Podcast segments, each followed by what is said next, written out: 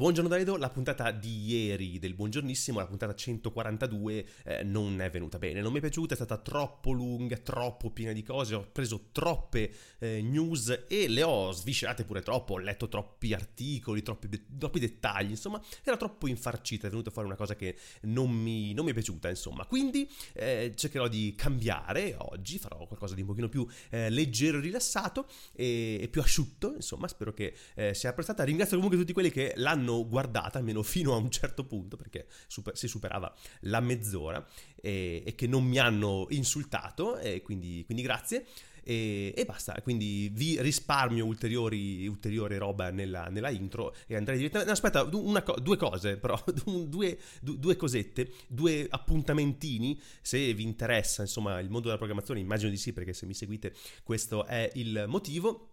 Domani sera alle 18, quindi mercoledì 8 novembre alle 18, sui canali YouTube e Twitch di Continuous Delivery faremo una puntata speciale, una extra, una puntata full remote del podcastone di Continuous Delivery con Francesco Corti, e sarà un formato un pochino più chiacchierato magari, ma alla fine non troppo diverso dal podcast normale, però insomma un pochino più relaxed, ecco, saremo tutti in remoto, ci sarà con me Paolo Mainardi che torna finalmente, ci sarà Stefano Mainardi, CEO di Spark Fabric, torna dopo un bellissimo quantitativo di tempo, insomma un bel po' di tempo, a deliziarci con la sua incredibile bellezza e competenza naturalmente, e quindi faremo questa puntatona, se vi interessa, con il grandissimo Francesco Corti, che adesso è Product Manager in Docker. Ci vediamo domani sera alle 18. E un altro appuntamentino però live, questa volta dal vivo, se vi va, a Pescara il 18 di novembre, quindi sabato prossimo, non quello di questa settimana ma quello della successiva,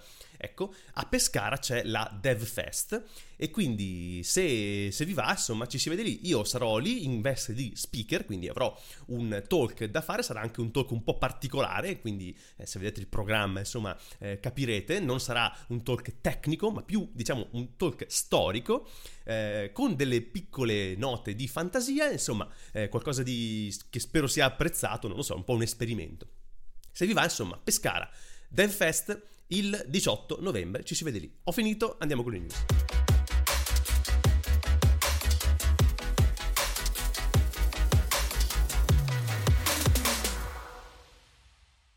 Allora, ieri è stato il giorno di Angular, ieri sera in particolare, ora italiana 19, quindi alle 19 in Italia, c'è stato un evento su YouTube, che state vedendo in sottofondo se guardate, di presentazione di nuove feature in Angular e anche di un nuovo logo, un piccolo rebranding insomma, e non solo, anche di un nuovo portale di documentazione, quello che state vedendo in questo momento nel video proprio di ieri sera. Il video è stato confezionato così, cioè aveva dei momenti preregistrati e dei momenti invece fatti in presa diretta, e erano tutti fatti con dei sviluppatori dell'Angular Core Team che appunto illustravano ognuno la propria area di competenza.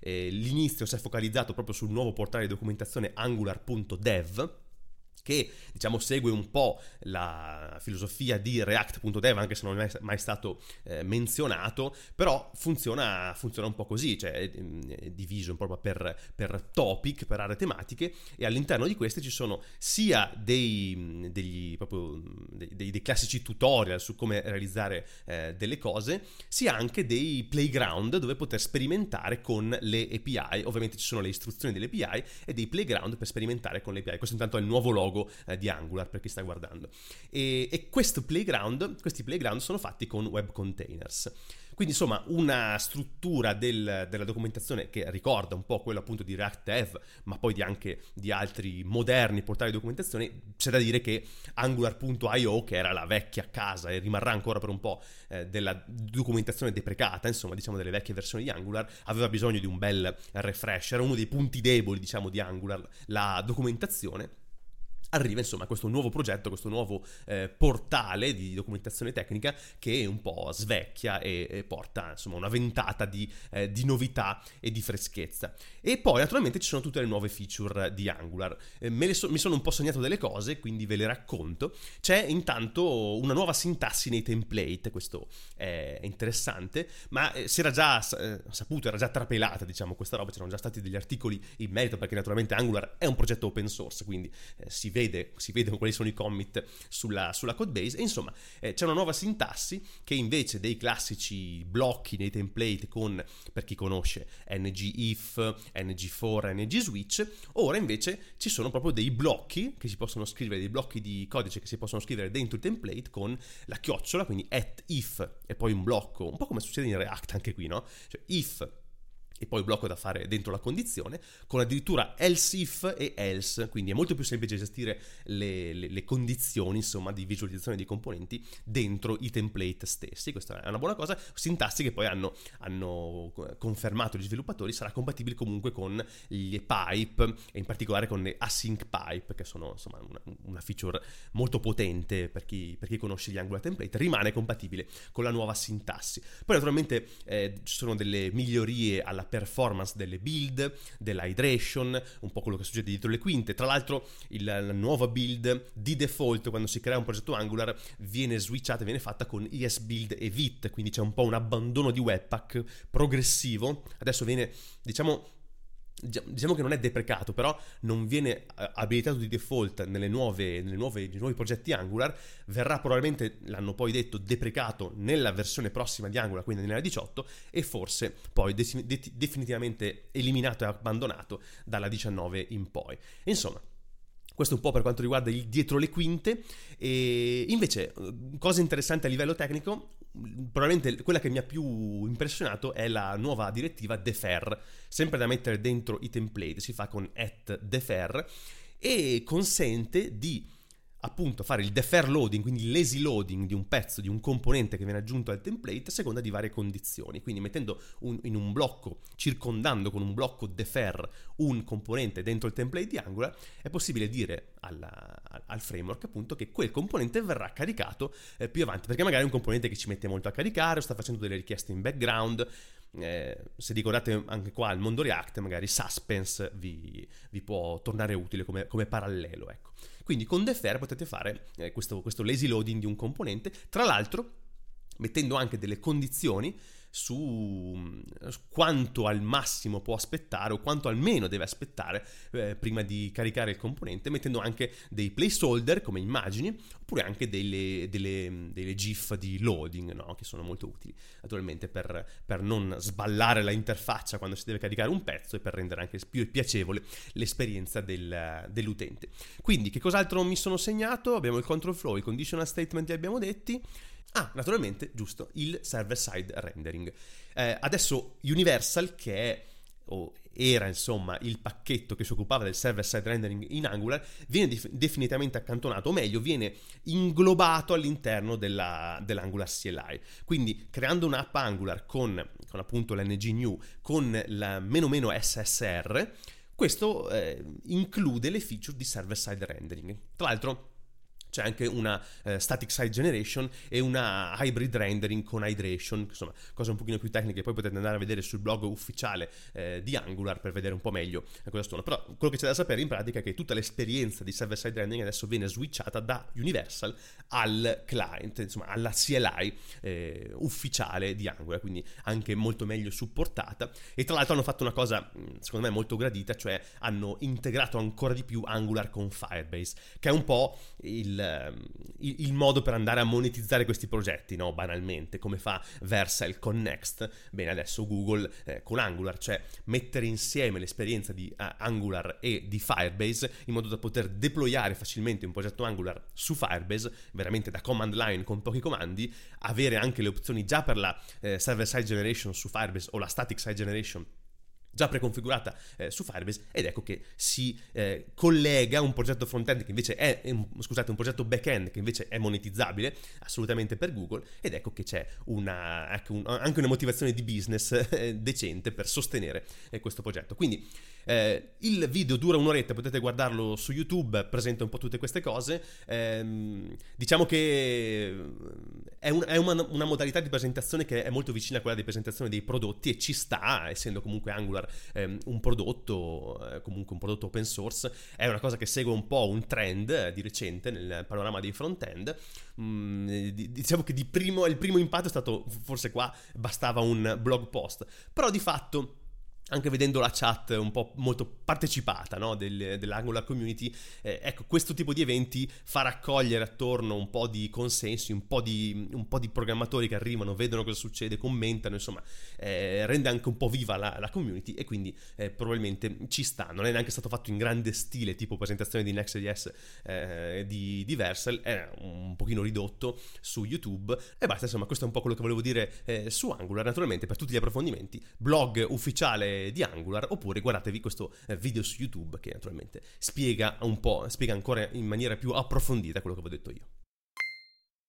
Oh, ma ieri non c'era solo la presentazione di Angular, c'è stato anche l'OpenAI Dev Day, quindi un evento, questa volta dal vivo sul palco, proprio realizzato da OpenAI, dedicato a nuovi sviluppi e proprio agli sviluppatori. Abbiamo un po' di cose segnate dal blog post. Quindi è stata annunciata una nuova versione di GPT-4 chiamata GPT-4 Turbo, che ha un contesto da 128.000 finestre. Quindi non so bene che cosa voglia dire, ma fondamentalmente puoi dare in input molte più pagine in un prompt, ecco. È naturalmente più aggiornato a livello temporale. Sapete che GPT-4 era aggiornato 2021, settembre mi pare 2021, mentre GPT-4 Turbo è aggiornato a aprile 2023. E tra l'altro è molto più performante e ottimizzato. Questo vuol dire che consuma di meno, e consumando di meno OpenAI ha potuto ridurre il prezzo. Quindi se voi usate GPT-4 Turbo nelle API, naturalmente dovete essere dei clienti paganti di ChatGPT Plus. Ebbene, con questo modello il costo delle chiamate API costa di meno, 3 volte di meno per gli input token e 2 volte di meno per gli output token in confronto a GPT-4.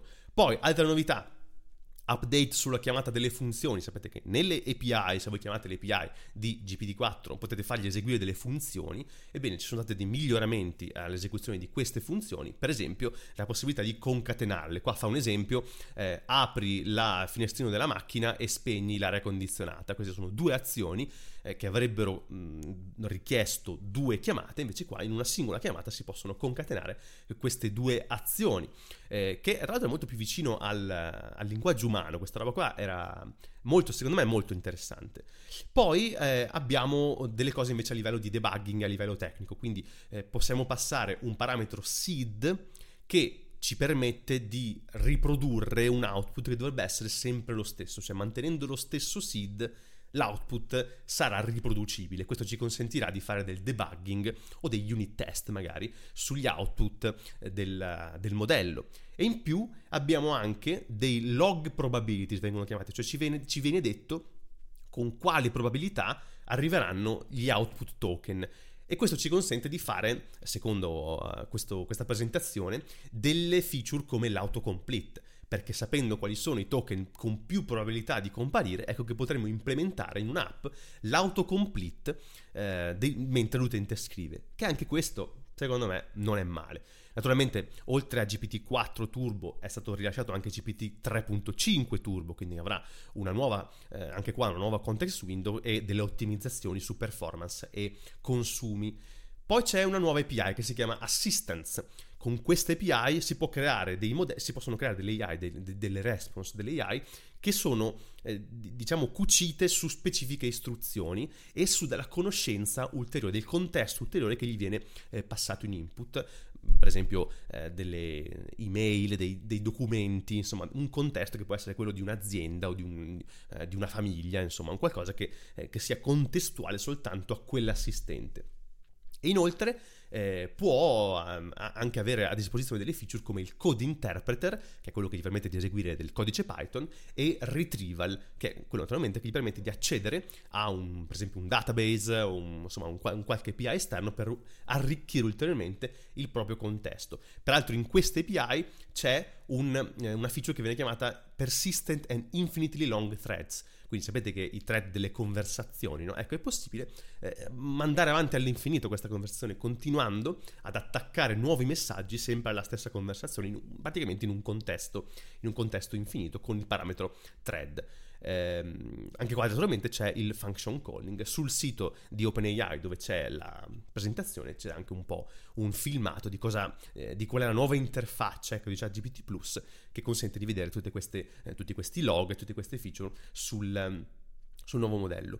Poi c'è Vision, quindi GPT-4 Turbo ha Vision, che è praticamente la feature che gli permette di riconoscere delle immagini in input, e tra l'altro il riconoscimento delle immagini è magari poco pubblicizzato, però in realtà è super interessante dal punto di vista dell'accessibilità. E infatti c'è un'azienda che si chiama, qua viene anche citata, si chiama Be My Eyes, che crea questa app mobile che permette ai non vedenti di farsi riconoscere proprio gli oggetti, quello che l'app via webcam, naturalmente via telecamera del cellulare, sta vedendo, attraverso un riconoscimento che è appunto GPT-4 Vision, che è molto avanzato. Questa azienda appunto crea questa app, questi dispositivi, e questo è un avanzamento nell'accessibilità molto potente.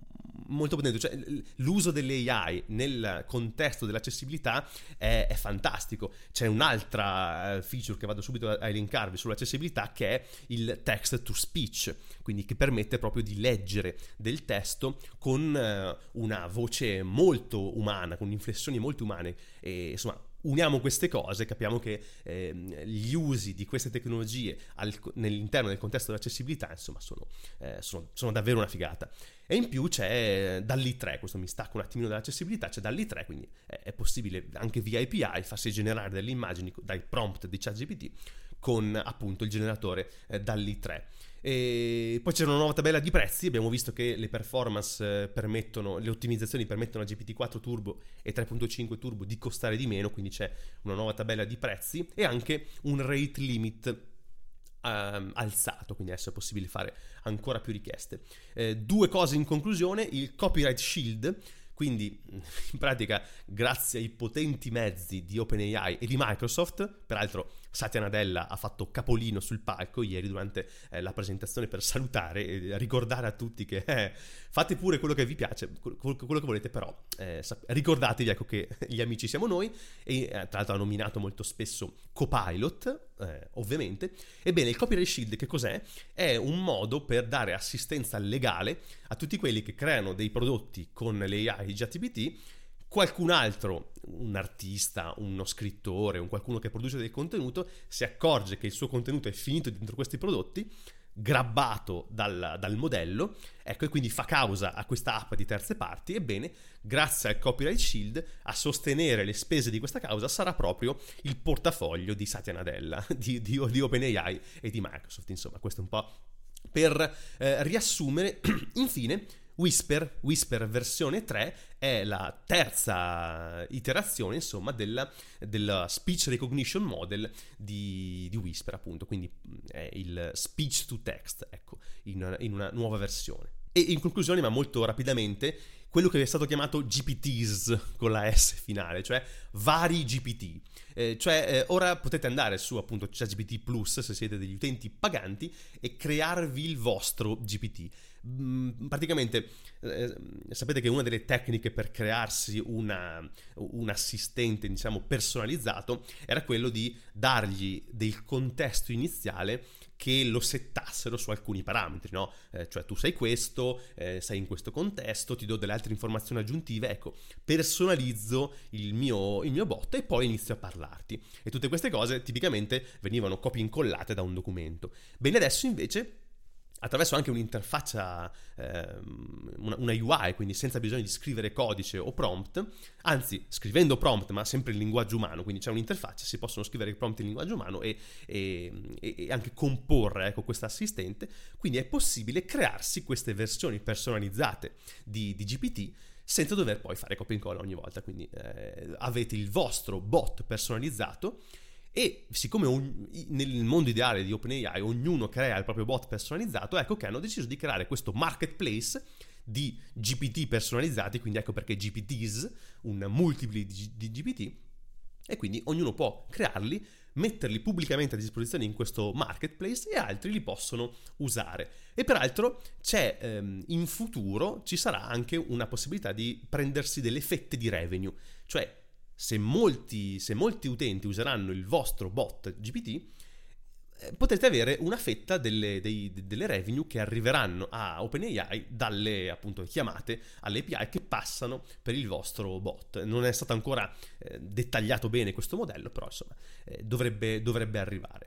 E tra l'altro questo GPT avrà insomma accesso a internet, avrà accesso a API, avrà accesso a informazioni contestuali che gli darete. Qui fanno esempi di email, database, documenti, e queste informazioni, secondo quanto dice OpenAI, non saranno poi, non entreranno a far parte del modello, ma ci saranno delle customizzazioni a livello di privacy per proteggere questi dati in modo che non ci entrino, e poi rimane anche naturalmente l'opzione Enterprise, quindi gli utenti della versione Enterprise rimarranno nella loro sandbox, ecco, e i dati sia dei loro input che dei loro contesti non verranno poi riportati nel modello, non usciranno da lì, insomma rimarranno a livello Enterprise. Quindi questa è un po' la novità, ecco, di GPT che è stata annunciata ieri. Quindi i multipli GPT con i bot personalizzati che magari in futuro saranno monetizzabili, e poi tutte le novità che abbiamo visto invece su GPT-4 Turbo, 3.5 Turbo, e le molte novità sull'assistenza,